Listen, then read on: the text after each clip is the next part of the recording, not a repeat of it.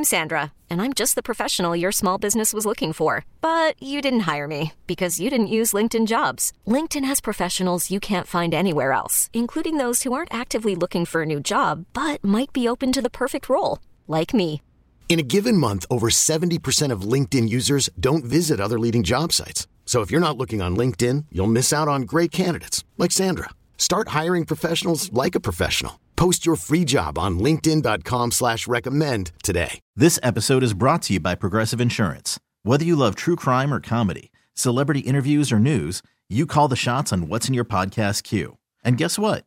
Now you can call them on your auto insurance too with the Name Your Price tool from Progressive. It works just the way it sounds. You tell Progressive how much you want to pay for car insurance, and they'll show you coverage options that fit your budget. Get your quote today at progressive.com to join the over 28 million drivers who trust Progressive. Progressive Casualty Insurance Company and Affiliates. Price and coverage match limited by state law. Inside Access with Jason La Canfora and Ken Wyman. Sponsored by Stevenson University Online. 1057 The Fan. Well, I think the thing about Nick Chubb is his downhill, just combination of explosiveness and power. You know, you're not gonna you're not gonna you're not gonna throw arm in there, you're not gonna throw a shoulder in there, an elbow or something like that, and knock him down. I mean, you got to bring everything you got, you got to wrap him up, and then everybody else has got to come too because he's to be running and bringing it 100 miles an hour with a lot of power. Got great vision. They built the offense around him essentially, so he's uh, he's right there. If he's not the best back in the league, he's one up. I think that combination of those two backs are the best two in the business. So we know that going into the game. And are there matchup problems? There always is when you when you're going against the best two backs in you know combined combination and probably singular if they you know were on opposite teams. You know, I mean they're they're just they're both really good backs. So it's always a tough matchup. Well, you heard from John Harbaugh, and then some oldies but goodies from one Wink Martindale talking about the Browns' running game, Nick Chubb, Kareem Hunt, and they're still there. And Jason, they can be a problem as we saw at the beginning of what 2019 when they ran all over the Ravens. But of late, the Ravens have been able to shut down Nick Chubb. It's pretty interesting. I mean, Nick Chubb's a guy who comes into the season averaging 5.5 yards per carry in his career, which goes back to 2018, which is some rare air. That that you start hearing names like Jim Brown, right? When you're st- talking about five five a carry. Mm-hmm. He's faced the Ravens eight times, which is the most of anyone, tied with the Steelers, and he averages 56.6 rushing yards per game against the Ravens. He averages just 65.4 scrimmage yards per game against the Baltimore Ravens. And he averages 4.6 yards per carry, which is, is good, but it's almost a yard below his career average, even factoring that in. So, like, I am not trying to discount Nick Chubb. And I, I do think, in a weird way, this Browns team m- might be, and it's a low bar to clear, but like might be better equipped to hit some stuff in play action because Brissett's been okay at it and Baker Mayfield was very hit or miss. And a lot of times when Mayfield did it, they'd have to boot him out. And so you kind of knew which side of the field he was throwing to. So maybe that element and the play action part of it could be an issue. But Nick Chubb has not been a problem for the Baltimore Ravens. That's just a fact, T Bone. He's only had one game where he went off, and Ken just referenced it. It was the first game in 2019 where the Browns came into Baltimore and whooped him. He had 20 carries for 165 yards, and I believe he broke off a 75 yarder in that game. That was when Earl Thomas stopped running. He didn't want to Yeah. pull a hamstring, is what he said. Other than that, he's done nothing. And we had on Bernie Kosar earlier in the week, and I agree wholeheartedly with what he said. I think Nick Chubb is the best pure runner in football. Now, he's not going to hurt you much catching the ball out of the backfield. That's not his MO, but that's why they have Kareem Hunt. And I think he's a guy that the Ravens need to monitor out of the backfield. But I would say, with how the interior defensive line is playing, especially after that Giants game where Madubuike played well, Travis Jones had a season high in snaps. My concern would be how this team sets the edge because even though Nick Chubb is a bruiser, he can still run. He ran a four five Oh, at the yeah. combine. Well, and the interesting thing is, T Bone, to piggyback off what you're talking about, he had an 88 yard run against the Ravens. 88, okay. And he had a 70 yard reception against the Ravens. Those two plays account for 30% of all of his scrimmage yards against the Ravens. That's 158 yards. He's got 523 against them in his career in mm-hmm. eight games. So, I mean, outside of those two plays, he's been completely ineffective. And it's also worth noting that Wyatt Teller, who's been second team All Pro the past two years, he is doubtful to play. Mhm. He's got a calf injury, so that does not help the Browns up front, Ken. Well, and, they, and their center what retired, so they, Yep. like they Jason JC Tretter. Yeah, so they they are they aren't the. There was a couple what a couple years ago, people thought the Browns had as good an offensive line as there was in football. I, I don't know that it's to that level anymore. No, it's not. I mean, Conklin's been hurt a bunch, right? And he took less money to stay. Um, Bitonio's getting up there. Like it, it's it's still a good unit. I mean, don't don't get it twisted. And it's part of the reason that they're still a very effective team running the ball. But the Ravens have been a tough matchup for them. And you know, I, I don't know that Nick Chubb will go crazy in this game. I will be fascinated to see more this week than last how Mike Macdonald decides like what he's willing to give up and what he's not willing to give up. Like it was all about stopping the run last week without really any threat of a downfield pass. We've seen tight ends go off on the Ravens before. We know that Patrick Queen any given Sunday might have trouble with a matchup like Kareem Hunt. And the Amari Cooper thing is re- like Amari Cooper is making more plays than you might think. And you have to respect that element. You, you just do. Um, and maybe the, the the best thing for this defense will be the Ravens running the ball down the throat of a Cleveland defense that can't stop anything.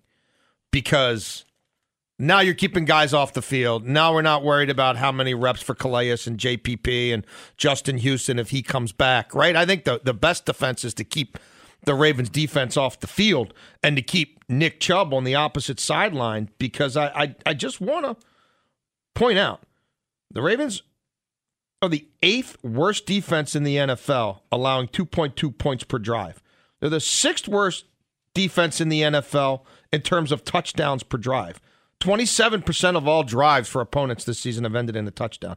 That's sixth worst. Um, there's, you know, there's still some issues here. And no Marcus Williams. How T Bone does Mike Macdonald sort of say, okay, I'm willing to rob Peter to pay Paul here? Like, what, what, what, how much am I willing to really sell out to stop the run? And I think guys like Kyle Hamilton are going to be tested as well. Um, I think, you know, nickel, uh, especially dime personnel, I think is going to be tested because a lot of the best stuff the Browns are doing is with three wides on the field. When they run out of spread formations, that's really been effective for them, even more effective than some of the heavy stuff, which means now you've got different personnel on the field than you might otherwise have. Um, and how does that chess match unfold? Amari Cooper, like you said, Jason, that was a salary dump for Yes. the Cowboys, and he's been a thing for them. He's got two 100 yard performances, he's got four touchdowns in his past five games. You also got Donovan Peoples Jones there. They're going to be committed to the run. But as you said earlier, play action is going to be a big part of what they do. And Jacoby Brissett, he is fourth in the NFL in throws downfield. He's got 27 of them, 20 air yards or more. He hasn't had a ton of success in connecting with them, but you're going to see a couple bombs out of the Browns. And this Browns receiving core is much better than what the Giants trotted out last week. Hey, a couple injury notes. Uh, absent in practice today for the Ravens. J.K. Dobbins, second straight day. Mark Andrews, second straight day. Patrick Ricard and Marcus Peters returning to practice. Devin Duvernay, Ben Cleveland back, and Morgan Moses back. Also, according to Jonas Shaffer, Lamar Jackson arrived about 20 minutes into practice today, just as he did yesterday. So obviously, Getting treatment, I would assume the hip is going to appear on the injury report again. Um, yeah, look, they've got to get something else going at the wide receiver position, and if that's if that's Bateman, and he's good enough to go, even as a deep decoy or something. Um, if it's not too soon for DeSean Jackson, then so be it.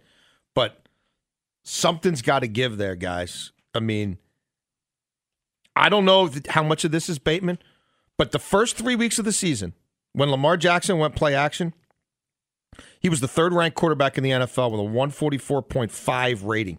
He completed 28 of 37 passes for 10.4 yards per completion, four touchdowns, no interceptions, right? Hmm. First three weeks, Lamar's attempting the sixth most play action passes. He's the third ranked quarterback in the NFL. Do you want to know? Take a guess where Lamar's ranked in play action passing the last three weeks. The bottom. Dead effing last. He's got a 48.9 rating. He's completed 17 of 29 passes, 6.4 yards per attempt versus 10.4. No touchdowns versus four. Two interceptions versus none. You're going to tell me all of a sudden Lamar Jackson can't complete play action passes? Or maybe, just maybe, people aren't separating. Their teams are not having to respect it anymore without Bateman or anybody else on the outside you have to fear. And that in turn leads to Lamar forcing some things and maybe maybe chicken and the egg. Maybe it started from lack of personnel, Castle. We have a huge Thursday show. We get started guest wise. Jim Hunter, a longtime voice of the Orioles, part of our Baltimore baseball tonight coverage. We'll talk some MLB playoffs with him at 2.30. 3.30, Brian Baldinger, uh, Audacy NFL Insider. We'll talk to him about what's going on with the Ravens and the rest of the National Football League. Audacy Sports Betting Insider Ryan Horvat at 4 o'clock. Daryl Ruiter covers the Browns for 92.3. The Fan in Cleveland joins us at 4.30. Big show, football show, big game, division game. game. trappy trap game. No, uh, that was last week. This isn't a trappy trap Yeah. game. Better not be. It's a divisional game. I don't think no. Last week was the trappy trap, and they fell in it. Yeah, well, they had a ten point lead in the fourth quarter, and then they they imploded. Trapdoor. Yeah, coming up next here on the program, what's going on with the Ravens run game? You buying Kenyon Drake for another week? J.K. Dobbins not practicing again today. Can they get something out of the run game against Cleveland? We'll tell you next here on the fan. Inside Access with Jason Cannon. It's not just a radio show. This is your inside access to the facts that others ignore. Jason La Canfora and Ken Wyman. 1057. The Fan. JK's knee tightened up yesterday on him. Uh, he just he just didn't feel like he had that explosiveness, you know, in the second half. Whatever, I think he might have landed on it at some point. Um, but uh, Kenyon stepped up and did a great job. And, you know, Mike didn't get get the ball, but he did a really good job in the place he was in in terms of he had some blocking responsibilities. But the opportunity to get Kenyon started was there. And once you get him started and heading downhill, he's really effective. He's got some speed, and some explosiveness. That's John Harbaugh talking about J.K. Dobbins and also Kenyon Drake. J.K. Dobbins, if you're just tuning in, is not on the field for practice again today, which makes it seem unlikely he's going to play I Sunday. bought in the first place that he like when he didn't come back in that game, and everybody's trying to say, "Oh, well, he could have," and we thought about it, and I agree, but they said the same thing about Morgan Moses. He's back on the practice field today. Morgan Moses is coming off a catastrophic knee injury. I get it. I get it. But they they did. I feel like they were they, they're being extra cautious because of that field. But yes, the J.K. Dobbins thing also has past injury. This is a setback, mm. unfortunately. At a moment right when, you know, I think everybody was leaning into the idea that they could ramp him up. And I, th- I think you have to take this incredibly seriously, and they have to be ever so cautious as they were being in the first place. But I think the idea that, like, coming out of that game, this was just like an ancillary subplot and nothing to see here never passed my sniff test. Yeah. The good news is Hill is working towards getting back, Yes, he's practicing. right? And that could be in the cards this weekend. And all of a sudden, the pistol rushing attack looked real good against the New York Giants. New York Giants are not good against the run. Wink's willing to concede that. And the Browns haven't stopped the damn thing all year on the ground. Um, but I think Kenyon Drake could feast in this game. And I think if you look at for all the talk, and we have Bernie Kosar on this week, right? We had Jake Trotter mm. from E ESPN Cleveland this week, and they're talking about how undersized the front seven is. And when you get heavy on these guys, they can't stop it. Well, the weird thing about the Browns is that when you really dive into the plays and you dive into the numbers, they're pretty much league average. When you have two backs on the field, they're pretty much league average. When you have two or more tight ends on the field, where they suck is when you spread them out. When you're in 11 personnel, which is one back, one tight end, and three wide receivers, the Cleveland Browns allow 6.7 yards per carry. That is 31st in football.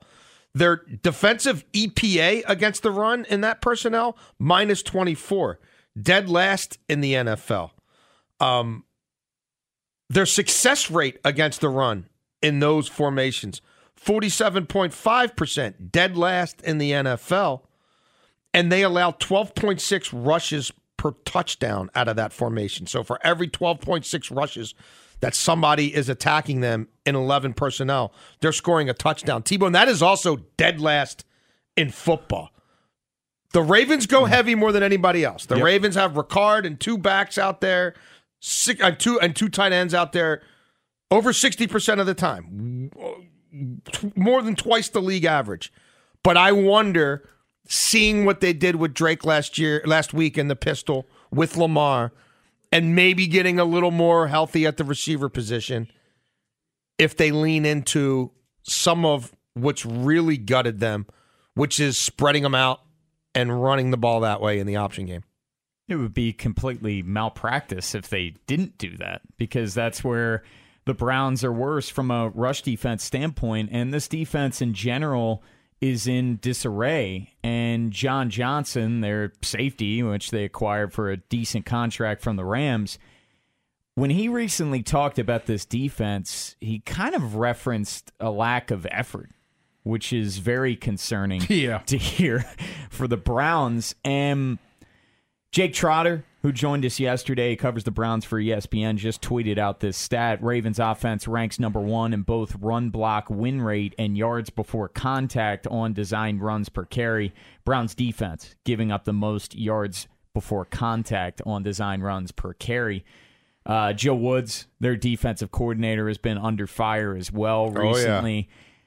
This should be a game that the Ravens lean on the run.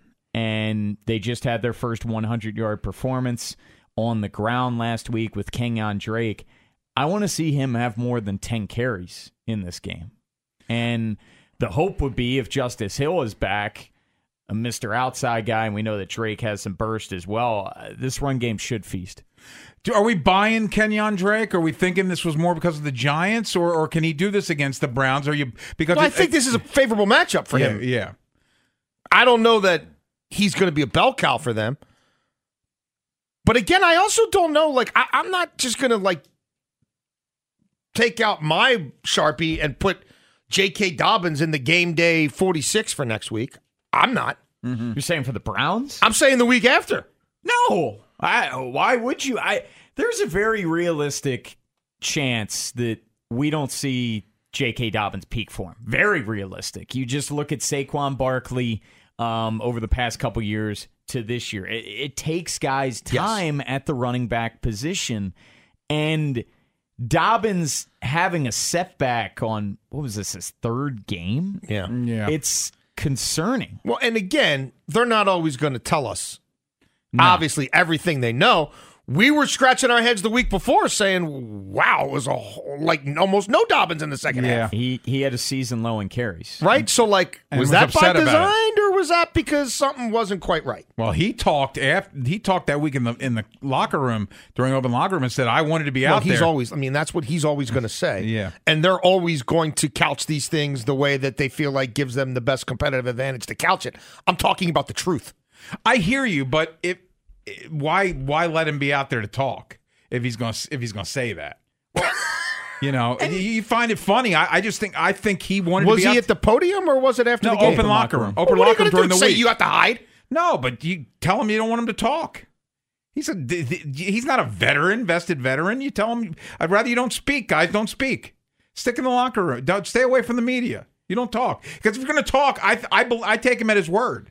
I don't think he's lying. Well, there's no he wants to play. He's telling No, you I- his word. No, I'm telling you, I think he thinks he's available to play, but he's sticking to the plan. I don't think he was banged up. Well, that's abundantly clear, though. You can go back to training camp day one when he was on pup and he's running down the sideline screaming for everyone to hear. We had Cordell on and he told us the Well, same yeah. thing.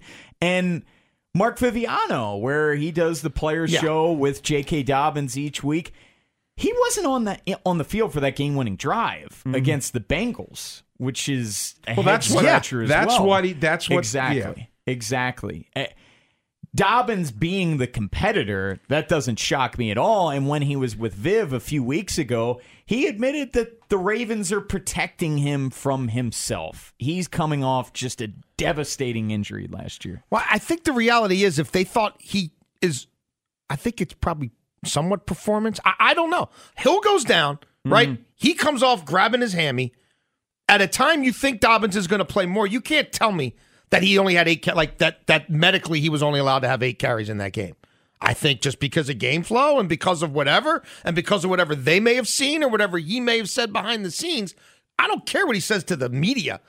There's no way that that was scripted for him to play that infrequently in that game. But that's how it turned out to be. And then the following week, oh, nothing to see here. He just, no, no, there's something to see here. I I buy that. I do buy there's something to see here now because he ain't practicing this week. Hey, coming up next, we switch gears to baseball. We had two games last night, one tonight, game two of the ALCS tonight.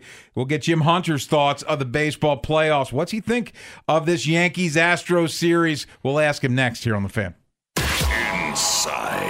Inside access on the fan.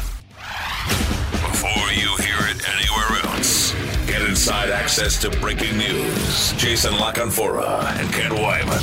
1057 The Fan. Now the 0-2 pitch to Gurriel, and this one is hit well, deep left field, and into the Crawford boxes for a home run. And the Astros take a two to one lead.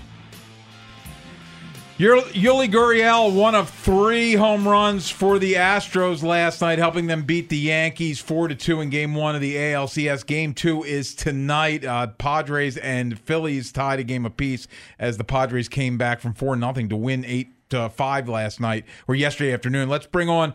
Let's go to the Ashley Furniture Guest Hotline. Bring on Jim Hunter, longtime voice of the Orioles, now part of our Baltimore Baseball Tonight coverage. And Jim, good afternoon. Thank you as always for joining us. Yankees not much rest as they had to play the day before because of the rain out.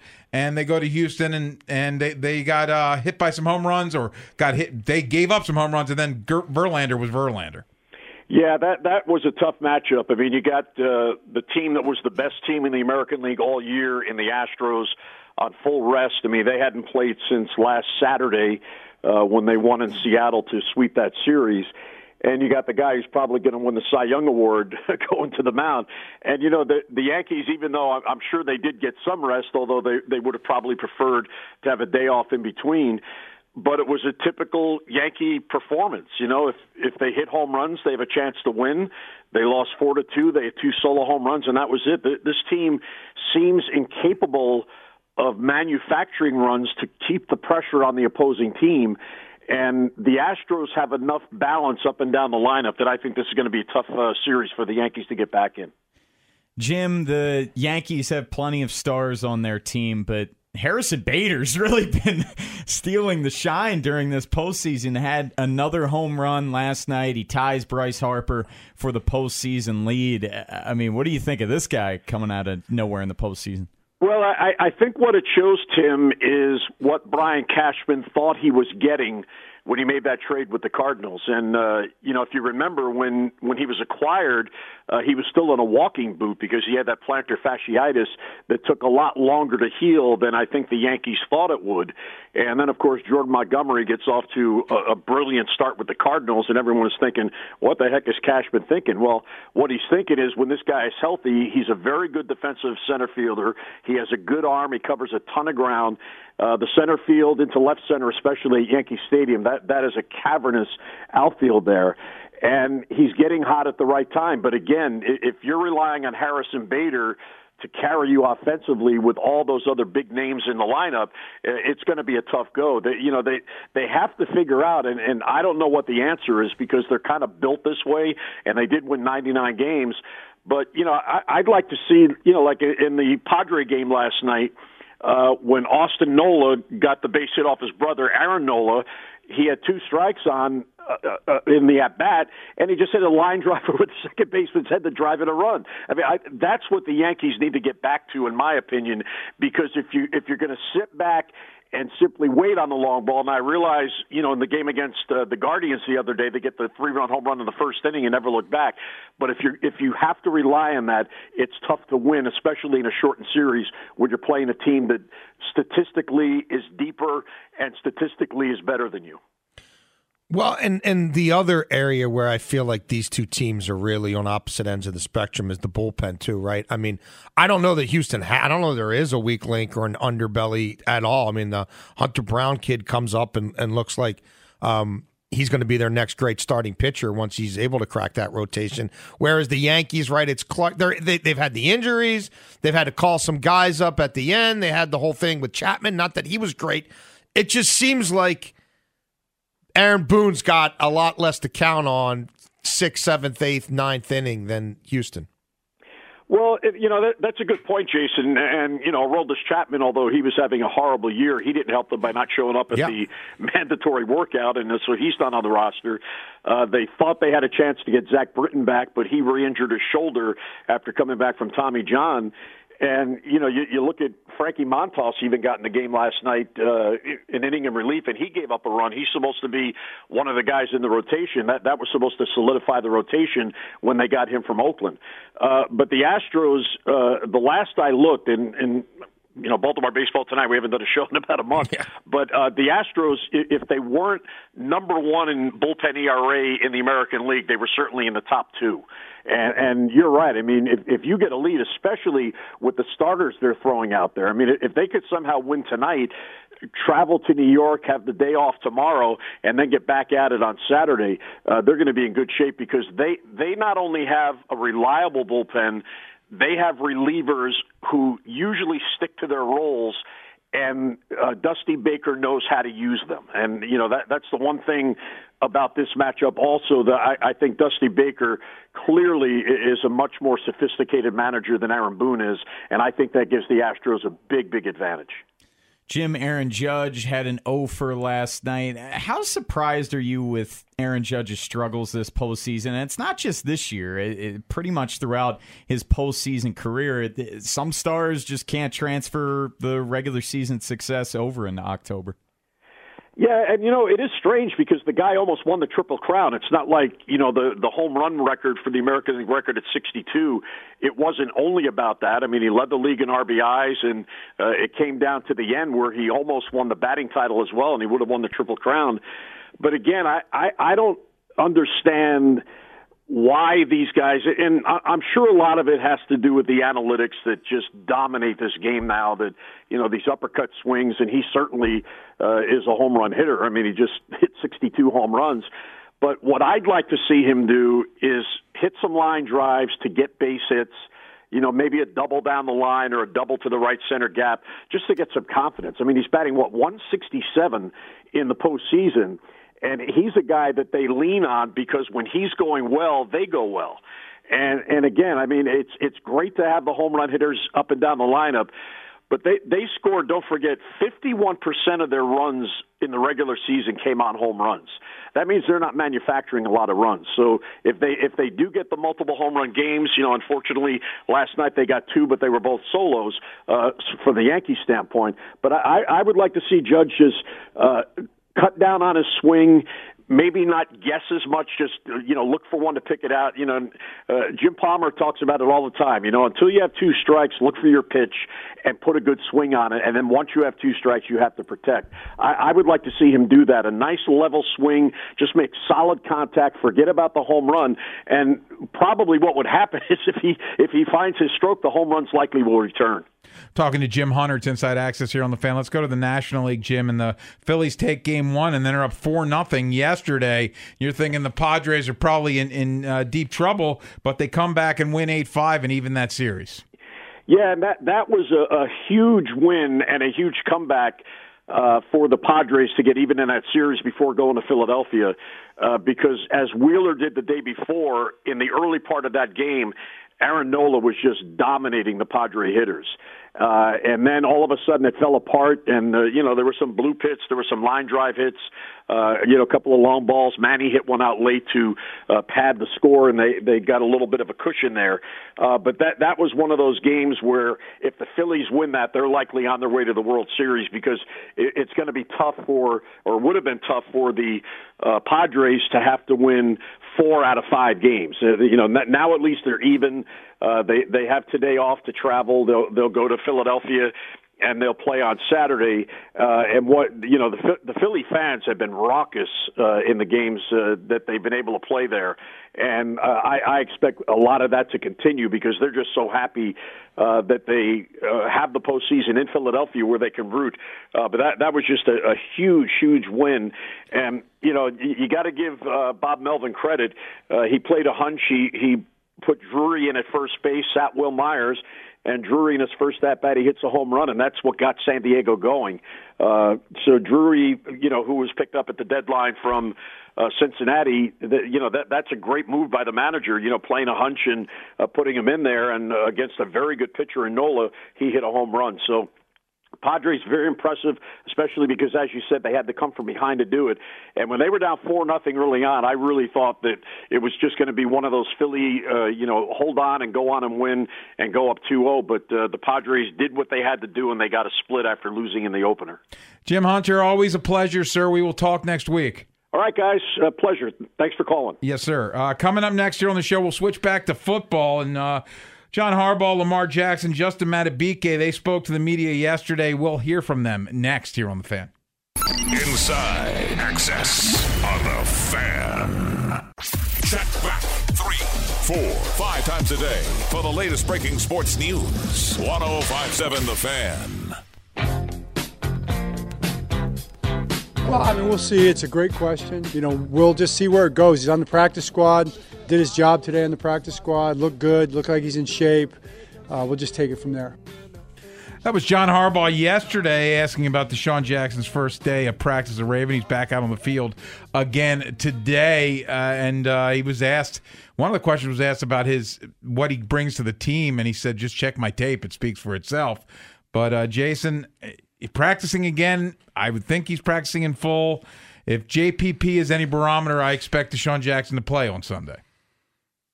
Yeah, I, I guess so, right? Um, it wouldn't be without precedent. I, I don't know that it's ideal. Um, the thing about DeSean Jackson was like you look at the waiver wire, I don't recall seeing him like as one of these guys who had been working out here, then working out there, then working out here. Mm-hmm. You know, so that's not to say that he wasn't doing everything he could possibly do to be in the best football shape possible. But it's not even like he was having these simulated sort of camps or mini camps because he was doing a tour, you know what I mean? And he worked out for three or four teams and then signed. It seemed like he was going to be very judicious about deciding if and when he would work out for anybody. And then they signed him on the spot. But we've seen them in the past sign guys, mm-hmm. maybe not week eight, week seven, whatever. But they're be a point in time before they thought they were football ready, like Dez Bryant.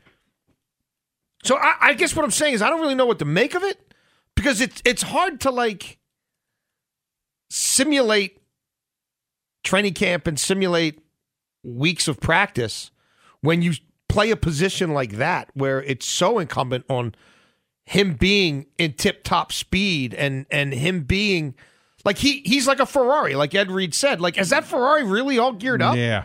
After two NFL practices? I, I don't know. I mean, maybe. I guess we'll find out, but is that suboptimal? I, I don't know. Am I overthinking it? It's definitely suboptimal, and I was just looking it up. I couldn't find any workouts that he went to. No, I mean, I, I look at the wire. I don't recall seeing it. Yeah, until he came to Baltimore. I would expect him to get one of those practice squad elevations on Saturday. I would be very surprised if he played a ton of snaps. He's just going to be on packages. Run deep.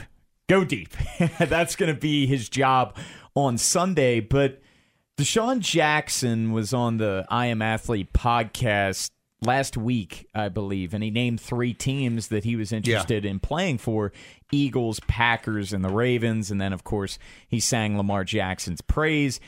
He gave the answer that you would expect when he was asked in open locker room, What kind of shape are you in? And he said that he's been working out. But we'll see. We'll see on Sunday. Uh, such a quick turnaround, but we've been surprised before. And you referenced Jason Pierre Paul and we thought he was going to be on a pitch count, maybe just third downs, obvious passing downs, and I believe he played over 80% of the mm, snaps, and he just got thrown right into the deep end. I don't expect that to be the case for DeSean Jackson, but who the heck knows at this point, Ken? More from John Harbaugh talks about the mentality they need to have to finish games. Yeah, I mean, I just think it's one of those things you don't want to overthink. You know, it's not one of those things you want to make more of than it is. I mean, we're going to try to finish everything. You try to finish the start, the first play, just like you try to finish the last play. So keep playing football, keep doing what we do, and we'll be fine. Uh, here's the problem, though. These guys are human beings. They get another double digit lead in the second half. And I just feel like, Jason, it's impossible that doesn't seep in. Like, uh, is this here we go again? Uh, well, the good news is the Browns are dealing with the exact same thing. So, who has who has the better uh, sports psychology staff this week? Who's got the better Ziggy Freuds? It's not the analytics guys winning this one. It's the sports psychologist. That's going to be the edge. It's definitely in there. It's my X factor. Wow. This is also the Sashi Brown Bowl, could- which we've been in remiss Could- not talking about earlier in the week. Could that be on your hot seat tomorrow? The psychologist. I got to do the hot seat. It could be. I was thinking more of an Yeah. X factor, but it could. It could. I Yeah. thought Stone was doing the hot seat. Well, we uh, could, He's got. We know. We, could know. throw Stone on we the know hot who's seat. on Stone's hot seat. We all know. We in the crosshairs. know. We all know But- who Stone's coming for. But you can't tell me that it's not in their head. And going even deeper to the defensive side of the ball, Chuck Clark, he's referenced it in multiple post game pressers that, all right, we're in this situation. We know we need to get a stop. They haven't gotten a critical stop Yeah. all year in a must have drive. You know who would be? We're looking for people who could possibly speak to what it's like to be one in seventeen, picking football games against the spread. I think there's an 18 game stretch where Sashi Brown only won one football game. Maybe that Oh, would be. Maybe he would be. Yeah. Maybe he would be the guy who could add some perspective to that. I know you were seeking out But- Geno but- Stone But here's the thing. the other day at this castle. I think we send you in next week to try to get a sit down with Sashi Brown. He didn't coach the team. You put the team together. He didn't coach the team, but it's also he didn't come on to talk about the Go Go's. He's not coming on. Yeah. Oh, I don't think he's coming on here. I think Stone would have to track him down at the castle. I don't. Stone think sneaks that's- on an elevator. we, Next thing you know- Sashi, we got something in common. Let me tell you about it. Yeah, We're one in seventeen. Stone is not endearing himself to Uh, the castle. Let's hear more from uh, the Ravens. Lamar Jackson talks about not. Uh, sorry, it's an audible there. Stone cut fifteen. Not overthinking critical moments. I feel like we, we need to stop putting that on our mind because we know we should be doing that anyways. You know, we the offense. We get in the red zone, we should we should score points. Not overemphasize that like we got to we in the red zone, we need to score. You know, me and some of the guys were talking like we just got to go out there and do us because we've been doing it without thinking about scoring in the red zone or scoring from here. We just went out there and did it, and we need to get back to it. Well, they they probably are thinking about it, and I think Lamar Jackson, and I, I don't know that I would have said this three weeks ago, but he's one of the guys that needs to stop thinking about it and just get it done in the red zone. Well, it was pretty good when it was five for five against New England. Yes, it was. That was Yeah, those were good times. that times. was something. those were good times. They've scored just four touchdowns in their last ten red zone opportunities. It's not going to get the job done. No, no, it definitely won't get the job done. Let's hear more from Lamar. Uh, talks about scoring touchdowns, not field goals. Yeah, we, we do that a lot. Like we got to score right here. We're in the red zone. That's why I said we shouldn't be putting that on our mind. You know, we know what we're supposed to do. We the offense. Our job is to score points. We're not trying to rely on Tuck. Only time we should rely on him is for extra points. That's how I feel. We need to go out there and score points as much as we can. Because I feel like we got the guys to do it. We got all the talent in the world. We just got to execute. And we had opportunities. We just missed them. We got to try not missing opportunities. They have missed a lot of opportunities. We've seen it over the last few weeks. Even in the Cincinnati game, they missed opportunities in the game they won. Well, for what it's worth, they currently are still 10th in the NFL, scoring a touchdown on 60% of their red zone possessions. But as T Bone pointed out, it's it the last since they left Foxborough, it ain't been so ain't been so sexy. Well, and the scoring in general, and uh, we're going to talk more about Lamar and deep balls and play action, which have been abysmal in this stretch, but. Scoring in general, they haven't scored more than 20 points Yeah. in this three game stretch. Let's get one more cut in because I remember yesterday Jason has uh, Justin Madubuike getting double digit sacks. The last cut, I wouldn't rule it out. cut Forrest Buck- 24. Uh, Justin Madubuike improving as a pass rusher. All thanks to myself, you know, um, I work for that. I work, especially in the off season, to work on my pass rush game. I feel like I was lacking on that last year, and I feel like it's it's showing now. But you know, we have a bunch more games to go, so uh, the grind continues. Did he say all thanks to myself? All thanks to myself, you know. Wow. All thanks Shout to myself. Shout out me. I put the work in. I wasn't. I didn't. I was. I didn't think that's what he had said before. He but did. All All thanks, thanks to, to myself, you know. It's can like- we hear the que- Can we hear the question too, No, or no? Or is that cut a, out. we don't have the question? Questions cut out. All thanks to myself. It reminded me. Remember? I when, love it. Remember when uh, Quinn Williams, after he got drafted by the Jets, he sneezed and he blessed himself. He he, said he sneezed and went, "God bless you." I almost feel like that's worse with Madubuike. Yeah, all, All thank- thanks can- to can- my- save I love- that. Save that, Stone. That's that's brilliant. just just isolate that. And I would save it. like to hear Stone Cold Felts giving out his picks and then saying 100. percent I'm one in 17 All in my thanks to career. myself. All thanks to myself. All thanks to myself. Uh, coming up next here on the show, this uh, got Don't cut- don't forget Chris Wormley game coming up against the Steelers. He might have two Chris Wormley games against the Steelers. who Madubuike? Yes. Oh, Madubuike is a better player. That's how you get. Wormley That's how was. you get the 10 sacks. Hey, coming up next, it's a six pack, and Halloween is approaching. The six worst trick or treat stuff to get. We give you ours next here on the fan. Inside Access. You could spend the weekend doing the same old whatever, or you could conquer the weekend in the all-new Hyundai Santa Fe. Visit HyundaiUSA.com for more details. Hyundai, there's joy in every journey. This episode is brought to you by Progressive Insurance. Whether you love true crime or comedy, celebrity interviews or news, you call the shots on what's in your podcast queue. And guess what? Now you can call them on your auto insurance too with the Name Your Price tool from Progressive. It works just the way it sounds.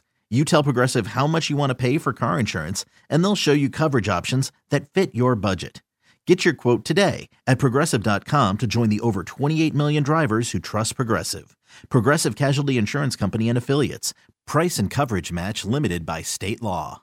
We really need new phones. T-Mobile will cover the cost of four amazing new iPhone 15s, and each line is only $25 a month. New iPhone 15s? Only at T-Mobile get four iPhone 15s on us and four lines for 25 bucks per line per month with eligible trade-in when you switch. Minimum of four lines for $25 per line per month with auto pay discount using debit or bank account. $5 more per line without auto pay, plus taxes and fees. Phone fee at 24 monthly bill credits for all well qualified customers. Contact us before canceling account to continue bill credits or credit stop and balance on required finance agreement due. $35 per line connection charge apply. Ctmobile.com.